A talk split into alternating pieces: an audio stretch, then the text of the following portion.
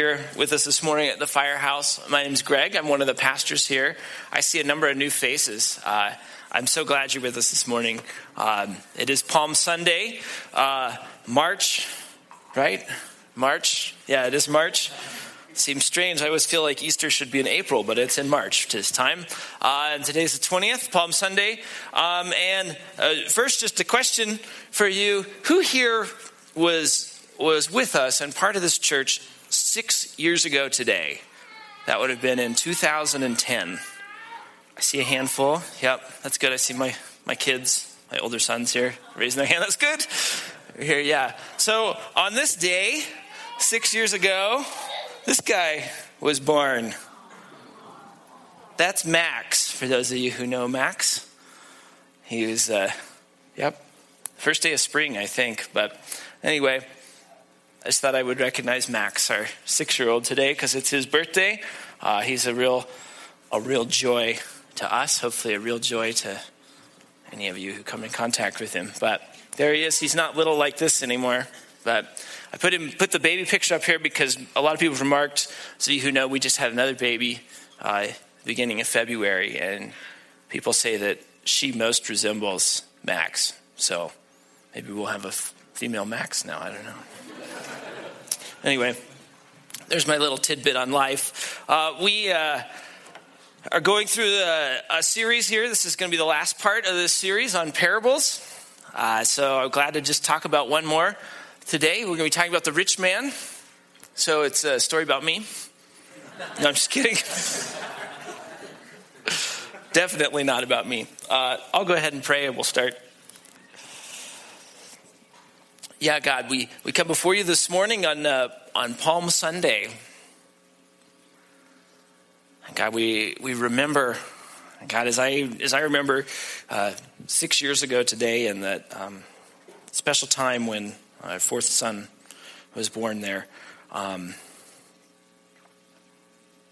God, we also remember how um, way back in um, about 33 AD or so on this Sunday, your son Jesus Christ got on a donkey and fulfilled prophecy and showed up in the exact place and the exact time you had foretold that the king would ride through the gates of Jerusalem. God, it's such an amazing proof that you are God, that you sent your son to do that as we head into Easter week here, God. We are going to remember, spend this week remembering the great sacrifice you made for us.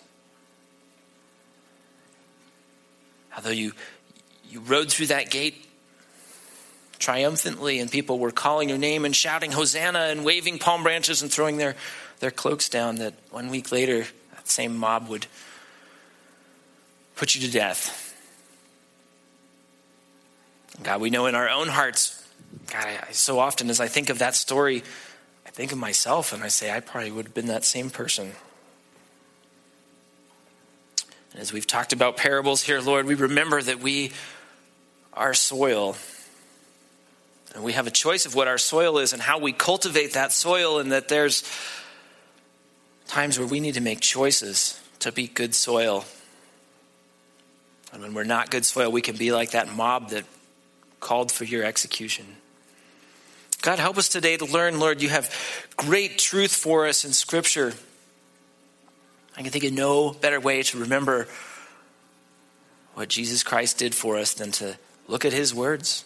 Look at your words, God, what they have to say to us. So help us today, Lord. Help each one of us to take something away from here, something we can learn, some way we can grow closer to you and cultivate our relationship with you. In the name of Jesus, we pray. Amen. All right, so just a little review, or for those of you who are new, uh, was this three part series on parables. I think it's been pretty fun. It's been good for me. I was remarking uh, just earlier this morning that as I've gone through this and studied this to prepare and present to you, I feel like I have been definitely learning things. And so we might pick this series up again later. We're going to head into Easter and then into a new series on faith for the next month. We're going to call it the faith factor. And if you're tired of listening to me, you're going to get a break. We're going to have a couple guys from the from your audience this audience here come and, and share in a couple of weeks and share their testimonies. And then Rich will be back here from our South location. He and I will be doing a little rotation, and Brad will be up. Tim is going to teach one week as well, too. So as we go into April and May, um, just looking forward to that series as well. But just a little review for you here. What are parables? I think we all sort of know intuitively, but as we looked at the past couple of weeks, uh, that comes from a root word. The first half of that root word is para, in the Greek, which means to come alongside or to compare. And the second half is the word ballo, which I always feel like sounds like some kind of red wine or something, but it's paraballo. So it means to come alongside or compare and see. And so it's a story that's intended for us to come alongside and learn some truth. Something that tells a story, and then there's something we can see. We've used this phrase as well. It's an earthly story with a heavenly meaning. An earthly story with a heavenly meaning. And so, why did Jesus use these parables? You know, anyone can teach parables. I think Confucius probably used parables, right? Why did Jesus use parables? Well, he told us, thankfully, he told us in the scripture, and he said, people believe there's two kinds of people who who walk away from a parable. There's those who believe and those who don't. He said, for those who believe, it's giving them truth in a memorable vehicle. And we've talked about that, how in our Sunday school, we teach that to our kids. And I, 30 plus years ago, I was in Sunday school and I still remember these parables from when I was a kid. And so it's this memorable, easy thing that any of us can grasp. You don't have to be a deep theologian to understand the truth that's in the parables, right? And Yet if you don't believe them, there's actually prophecy about that that said you'll be hearing but not understanding. Right? And I think there's no excuse for us to walk away except a hardness of heart. And so parables are always a story, and then within that story is another story. And I think within that story, there's even deeper meaning and application. And so that's what we've been trying to get to as we've talked about these three parables. So today, again, I said the parable of the rich man. It's found in Luke chapter 16, starts in verse 19 and goes to verse 31. So if you have a Bible, feel free to pull that out. If you have it on your phone, uh, we'll trust that you're not uh, texting, checking Facebook, or looking at March Madness scores, that you're actually. Uh, following along in the Bible here. So, and I will have it on the screen if you don't have it. So, we'll just go ahead and read it together. Starting there, Luke says, Jesus said, There was a certain rich man who was splendidly clothed in purple and fine linen, and who lived each day in luxury. At his gate lay a poor man named Lazarus, who was covered with sores. As Lazarus lay there longing for scraps from the rich man's table, the dogs would come and lick his open sores. Finally, the poor man died and was carried by the angels to sit beside Abraham at the heavenly banquet. The rich man also died and was buried, and he went to the place of the dead. There, in torment, he saw Abraham in the far distance with Lazarus at his side. The rich man shouted, Father Abraham, have some pity. Send Lazarus over here to dip the tip of his finger in water and cool my tongue I am in anguish in these flames. But Abraham said to him, Son, remember that during your lifetime you had everything you wanted, and Lazarus had nothing. So now he is here being comforted, and you are in anguish. And besides, there is a great chasm separating us. No one can cross over to you from here, and no one can cross over to us from there.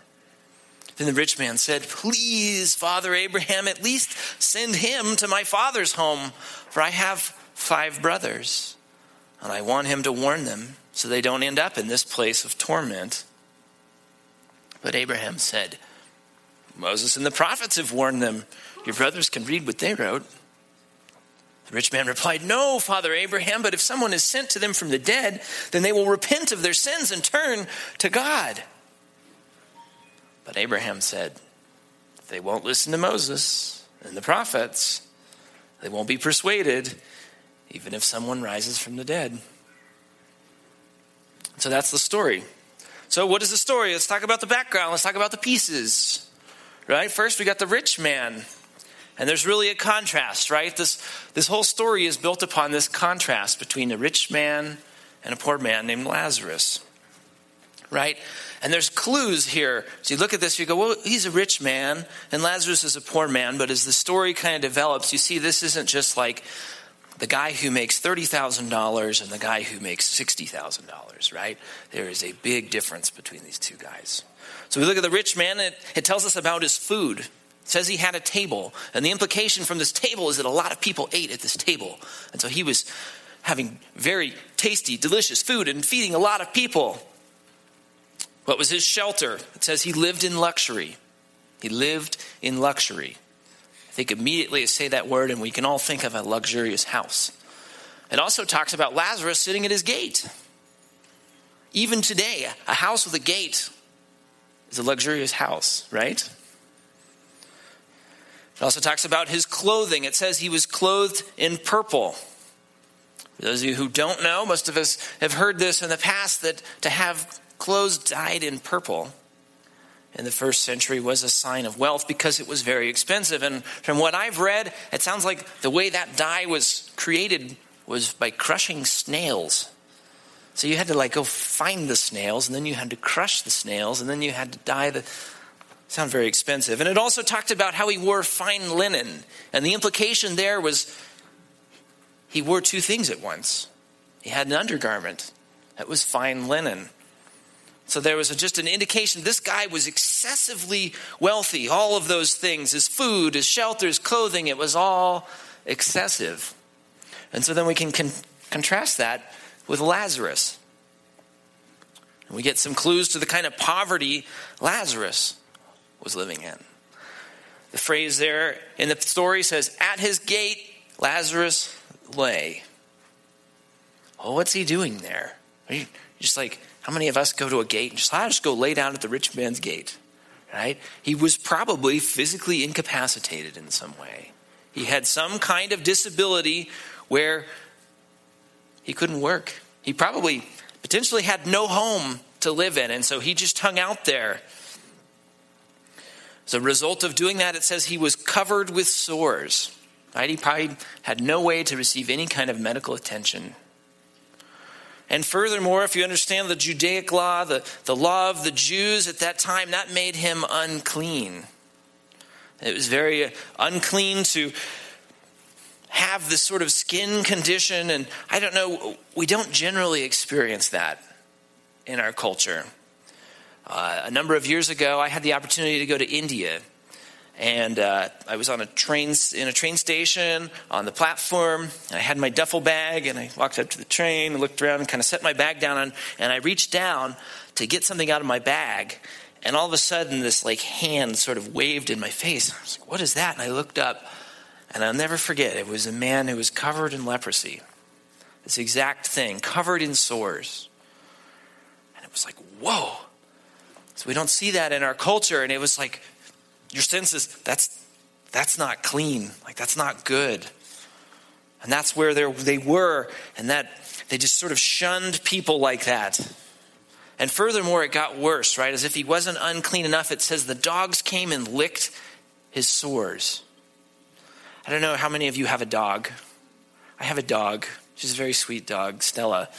Um, and I always say, like, if you ever go break into our house, you better watch out because she'll lick you. She just loves to lick, and it grosses me out. I did not grow up with a dog. I do not, you know, she's a sweet dog, whatever. But I really don't like being licked by a dog. What I really, really don't want to be licked on my face. And if I have a cut or a sore, that's the last thing I want to ever do is, oh, hey, Stella, come lick my cut. No, thank you. Right? And so that in that time, in that day and time, the dog was unclean. And if the dog licked you, you were unclean. So he was unclean from his condition, and then he was doubly unclean from being licked by a dog. It's just gross. And kind of sad. I think that's one thing that I remember is just uh, kind of being overwhelmed with compassion when I saw that leper in India, and pity. And so we see more here about Lazarus, more clues to his poverty that it says he was longing for scraps. He was unable to work, he was unable to provide, he was unable to eat. I don't know. There was, there was no government providing assistance, there was no food stamps for Lazarus. He was on his own. I think he was a dumpster diver. Have any of you ever done dumpster diving? Some people have. I've done it looking for cardboard and art supplies. I've never done dumpster diving for food, but I know people who have. I have a friend in Fort Collins who lived that way for a while, and he said he loved the bagel shop because they would throw out the bagels in a plastic bag, and you could kind of get to them, and they would usually be pretty clean. And I just, you know, I take trash out here in our dumpster, and I just, you know, I kind of pick up the lid to throw something again. I'm like, I don't really want to touch that, and it's food. And some of you have done that, I know. He had nothing. And it's even been, as I read about this and studied about this, there was even the suggestion that that longing for scraps, there was an implication that the, the rich man and his friends, they used sort of cloth napkins to wipe their fingers and wipe the grease and the food off of their hands. And most of us, if any of you use cloth napkins, then you go throw it in the washing machine and use it again. But they didn't do that. They were so wealthy, they would just throw out. They would treat a cloth napkin like a disposable napkin. And the implication is that Lazarus was looking for cloth napkins that he could lick to get sustenance. I mean, that's how low this guy was. You see the, the distinction Jesus is drawing here between the rich man and Lazarus? And then he takes us into this, the new setting, which is heaven and hell. He talks about a heavenly banquet. Lazarus goes and he's at a heavenly banquet with Abraham. And the rich man goes and he's in torment, he's in anguish, in flames. Guys, hell is for real. Anyone who wants to tell you, ah, Jesus didn't really teach about hell, or hell's not a real place, or I don't know, it's just maybe you just kind of go for a little while. Look, it's real. Jesus told this story. And this is a point where I think it's good to point out that this story may actually not be a parable. If you go back to the beginning, it says, Jesus said, There was a certain rich man. He didn't say, Suppose there was a certain rich man, or let me tell you a story about it. He didn't say, Jesus told a story about the hypothetical rich man and a guy named Lazarus. If Jesus is God, and I believe that he was, he would know all things, and he would know that this possibly happened. And so he talks about heaven and hell in this story as very real places. So anyone who tries to tell you, ah, I didn't know heaven's not really real, you just say, well, Jesus told this story, and it's very clear that's what he was talking about, because if heaven and hell weren't really real places, what really was the point of the story? And so that's really our setting. That tells us this is the story. You got the rich man, you got the poor man. They go to heaven, they go to hell, they kind of switch places, maybe from what you'd think. And so what is the meaning of this story? We kind of think about, ah, what are some points? What, what was Jesus sort of driving at? And there's, there's a couple kind of classical things that as we know the story, we read the story, we hear the story, that come to mind. The first one is the idea that life is short and we need to be wise in our spiritual choices. I think it, it kind of goes without saying. One theme right here is that, say, you get to live 75 years. And if you had to choose between 75 years in comfort, followed by eternity in torment, or 75 years in poverty, followed by eternity at a heavenly banquet, which one would you probably choose? I think almost all of us would choose 75 years in poverty, followed by eternity with God. And see, we don't actually see from this story, it doesn't say, well, Lazarus did this, or he did that, or he thought this, or he believed this. It just says, Lazarus died and he went to heaven. And so we can infer from that that he was a godly person. And yet there's also an implication here that it's not that the rich man was just, he was doomed to hell because he was rich. There's an implication in this story that we choose where we're going to spend eternity. We get to choose it. And one thing I think is very interesting about this story who has a name? The poor man, Lazarus. And the rich man doesn't have a name. And yet, in our culture, even today, and I'm sure in that culture then, everyone would have known the rich man's name and no one would have known the poor man's name. And Jesus turns that on its head and he names the poor man and he doesn't name the rich man. Another key point we can take out of this is that many people will reject the truth about Jesus Christ. Abraham says this in the story. He says, If they won't listen to Moses and the prophets, they won't be persuaded, even if someone rises from the dead. And we know as we head into the Easter week, that's what Jesus did. He rose from the dead.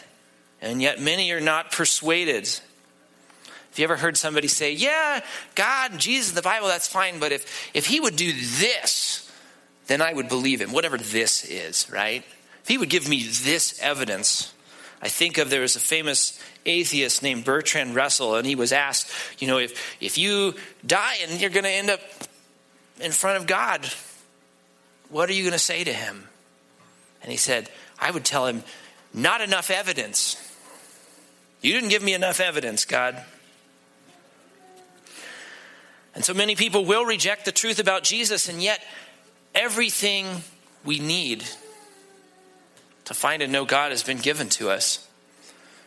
And I think of two things specifically that the Bible tells us. The first one is that we live in a world in a universe that's been created. Romans 1:20 says, "For ever since the world was created, people have seen the earth and sky. Through everything God has made, they can clearly see his invisible qualities, his internal power and divine nature. So they have no excuse for not knowing God." And I think if you take off the, the worldview that the culture gives us and you literally, honestly look at the evidence, there's proof in the creation that God exists. And we could go into that. That would be probably a whole eight week series we could do. We don't talk about that more today, but it's there. Second thing is the Bible, the Word. 2 Timothy 3:16 says all scripture is inspired by God and is useful to teach us what is true and to make us realize what is wrong in our lives. It corrects us when we are wrong and teaches us to do what is right. And that's very much the same thing Abraham is saying in this story. He says, You have the word. If you won't believe the Bible, you won't be persuaded by somebody who's risen from the dead. And so many people will just ultimately reject the truth about Jesus. So that's what I kind of think there's some meaning in this story, but I also think there's a story within the story. And as we've seen that in the other parables we've gone through, there is sort of another level we can get to. I think there's a lot here, and I, I pulled out a couple of them. The first one is that money is a major problem for humanity. Does anybody agree with that? Yeah. Money calls to all of us. You know, I think if we were like, okay, we're going to make a line here, and everyone sort of get in line who who struggles with money and struggles with loving money too much. And I would be like, let me get in the front of the line over here because that's my struggle too. You guys remember two weeks ago, we talked about the parable of the seeds and the sower.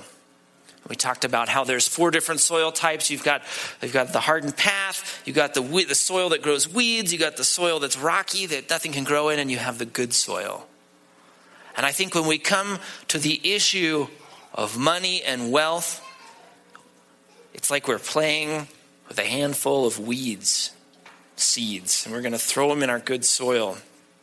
Right, we really see that as important here at the Firehouse Church. That's why we have our Money Wise group. Is we realize that it's an issue. It's something that everybody in the world is struggling with, and yet God has given us tools to walk through that. And I think we have to realize, particularly right here, is the Firehouse Church on the corner of 33rd and Tejon and Highland, and one of the top 10 fastest growing neighborhoods in the country. We have to walk in the midst of this. We have to walk in a culture that has really embraced money and the pursuit of wealth and the pursuit of stuff and possessions and finding meaning in it. And we need to be very careful that we don't err by getting swept up in what is around us. And yet, at the same time, we got to recognize that Jesus didn't despise wealth. He didn't say everybody has to take a vow of poverty. Couple examples here in Luke 19, we know the story of Zacchaeus.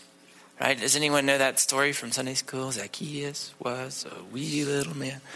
Anyone remember that? I remember that. The story of the little guy who climbed up in the tree so he could see Jesus, and Jesus takes him, you know, says, I'm going to your house. They go to his house, have a banquet. He turns and follows Jesus, and yet Jesus commends him. He was a he was a wealthy man, and he turned from the pursuit of wealth and said, "I have this, and I'm going to use it for your glory." Jesus commends him for that. Matthew 6 24, Jesus says this about money. He says, No one can serve two masters, for you will hate one and love the other. You will be devoted to one and despise the other. And what is he talking about? Right there. You cannot serve God and be enslaved to money.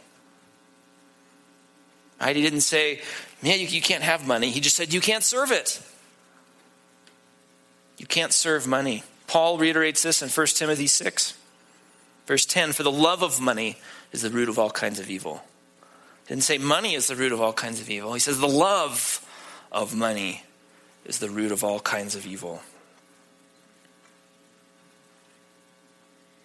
And so, at the same time as we walk through this neighborhood, and we walk through this culture, we walk through this city and this, this affluence that surrounds us, we also can't judge. We can't pronounce judgment. God's called us to walk in the midst of it. We got to trust Him in that. And so I think we have to make sure that money and wealth and possessions and career should not be the emphasis for our decision making. Not that we can't make decisions regarding it or what to do or what's my job or how I should be, but when it drives what we do, when it's the key thing that makes makes us make our decisions. We got to be careful. It sounds like if that's what you're doing, you say, I'm going to move here and do this and do that because. We got to be really careful with that. I think of a young man I knew a number of years ago. I say he was a young man because he was my age and I was a young man, younger man at the time. And um, he was a believer. He believed this, and I, I remember asking him, I said, what, what motivates you? You're kind of, you're like me, we're, we're starting out, we finished college, starting into our work. What, what drives you? And he said, I'll tell you what drives me. I was like, whoa, this guy knows what he's talking about. He knows what he wants. He said, I have, at my desk, I have three pictures. My desk. And these are the three things that drive me. And I was like, Father, Son, and Holy Spirit, what are they? No, right? I didn't know. And he said, I have a picture of a Rolex watch. I have a picture of a Ferrari and a picture of an Armani suit. And those are the three things that drive me. I was like, okay. I'm not sure if he's walking with God today. Maybe he is. Maybe he's not. Got to choose between money or the gospel. You can't serve both. And so, are you trusting God to provide? Instead of following money and going after possessions and going after career, God says we are to cultivate our relationships with Him. Each one of us. We go back to the idea of the soil. We have to cultivate that soil, right? If we leave good soil and we don't cultivate it, it's going to turn into rocky soil and weedy soil and beaten up soil. And that's what Jesus, I think, is calling us here. And he's warning us. He's warning us in this story, in this parable, not to pursue money, not to pursue wealth. And man, that speaks to me and my heart and where I'm at. I think there's another central point here, and that is as Jesus tells this story, he's telling us that the gospel is justification by faith alone. And we've talked about that, and we're going to continue to talk about that. Wealth, pursuing wealth, makes me forget it makes me forget that I'm saved by faith alone because I get my eyes off of Jesus and I get it onto my stuff. So we look at the story, and there's another character here who we haven't talked about, and that's Abraham. How did Abraham get to heaven? He's there. It's not like he was just like, well, you're the main guy in the story from the Old Testament, so you get to go to heaven. How, how did Abraham end up in heaven? Was he like, did he fulfill the law? Did he do a lot of good works? I don't know. If we read about him in, in the Old Testament, in the first five books of the Old Testament, we kind of go, Abraham wasn't that good of a guy. Kind of made some lousy choices. So, how did he get to heaven? Well, we're told in the New Testament. Actually, no, we're told in the Old Testament. We are told again in the New Testament, but it says it right there in Genesis 15 6. And that's what I think is so cool. Because then Abraham turns around and says, Moses and the prophets told you. Abram believed the Lord, and the Lord counted him as righteous because of his faith, not because of what he did, not because he had a lot of money, because he made good choices. He believed, and it was counted to him because of his faith. So, how did Abraham get to heaven? Not by righteous living, but by his faith. So, why was the rich man not in heaven? And why was Lazarus in heaven? I think we can safely assume it's because the rich man did not have faith and Lazarus did have faith. Well, how do we know that? Well, there's a point there where the, the rich man is going, uh, I want you to save my brothers from doing this. And he says, I want you, I want you to send Lazarus to warn them so that they don't end up in this place of torment. And he says, I want them to repent of their sins and turn to God. He doesn't say, send Lazarus back so he can tell them that they can they need to do a bunch of good deeds so they can get to heaven and not be in hell where I was. We don't even know what the rich man's good deeds or lack of good deeds were. But we know that he had no faith. He didn't trust God alone by faith. So that then begs the question how do I get to heaven? Well, it's exactly the same way. It's not by doing good deeds or by being rich. It's not how I get to heaven. I love this verse because it's oh so convicting from Jeremiah chapter 2, verse 13. And this is God speaking. He says, My people have done two evil things. They have abandoned me the fountain of living water, and they have dug for themselves cracked cisterns that can hold no water at all. And I think when we come both to the issue of what am I doing with my resources and what am I doing with my faith, this is a picture of what we do. We stop relying on faith alone and God's perfect plan, and we start relying on our own good works to get us to heaven, to get us into a right standing with God. We say, I don't need your fountain of living water, God. I'm going to build my own sort of vault here. And yet, we're not very good at building stuff, and it's cracked, and it doesn't hold anything that we want, and it slips through our fingers. You can see that parallel between money and faith. And so instead, we receive the free gift of salvation regardless of what our status is on earth. And that verse, we can sum it up right here with the words of Jesus from John chapter 3. He says this For this is how God loved the world. He gave his one and only Son so that anyone who believes in him will not perish, will not go to that place of eternal flame where the rich man was, but have eternal life at that heavenly banquet where Lazarus was. God sent his son into the world not to judge the world, but to save the world through him. And that's really the encapsulation of the gospel. And I'm pretty excited. I hope you'll be back with us next week. As Brad mentioned, we're going to be talking about the good news of Easter, and we're going to just hit on that point that salvation is a free gift. And I know a number of you, especially as you're new and you come in and you're going, I, I have a spiritual need and I'd like to know more about how do I have a right relationship with God or how can I know I'm going to heaven? Well, I'd obviously love to talk to you or Brad would love to talk to you or someone else who's sitting near you would love to talk to you about it. But also, you can come back next week and we're going to share that truth, that message, because that is the good news of Easter. And we'll share that next week. Let's pray.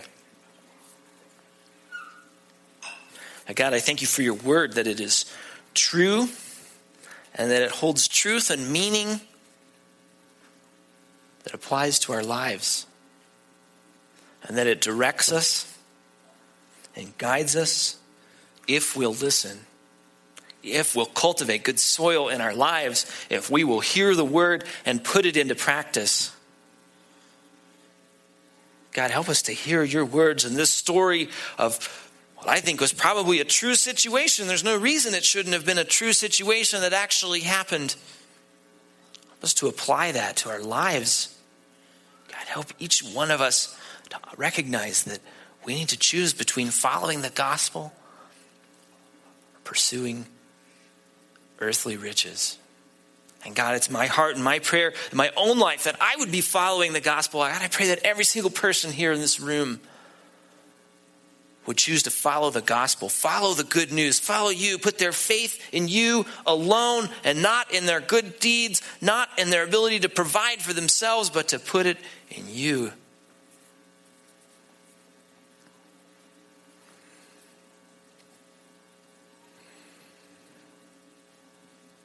Yeah, God, we think about how you you tell us that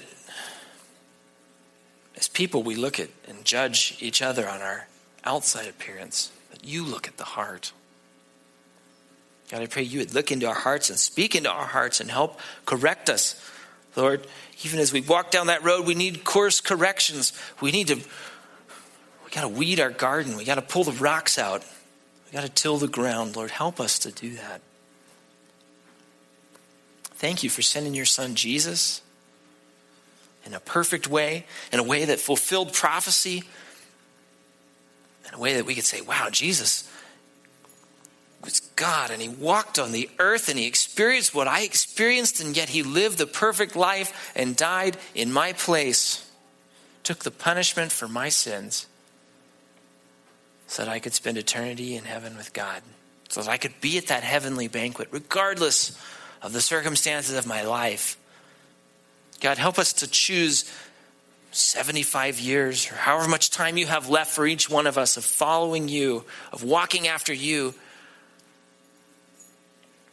And help us, each one of us, to have power to choose that. In the name of Jesus, we pray. Amen. Well, thanks for being with us this morning. Release you to just have a great, great Sunday, great weekend, uh, and look forward to being back next week on Easter. Have a great one.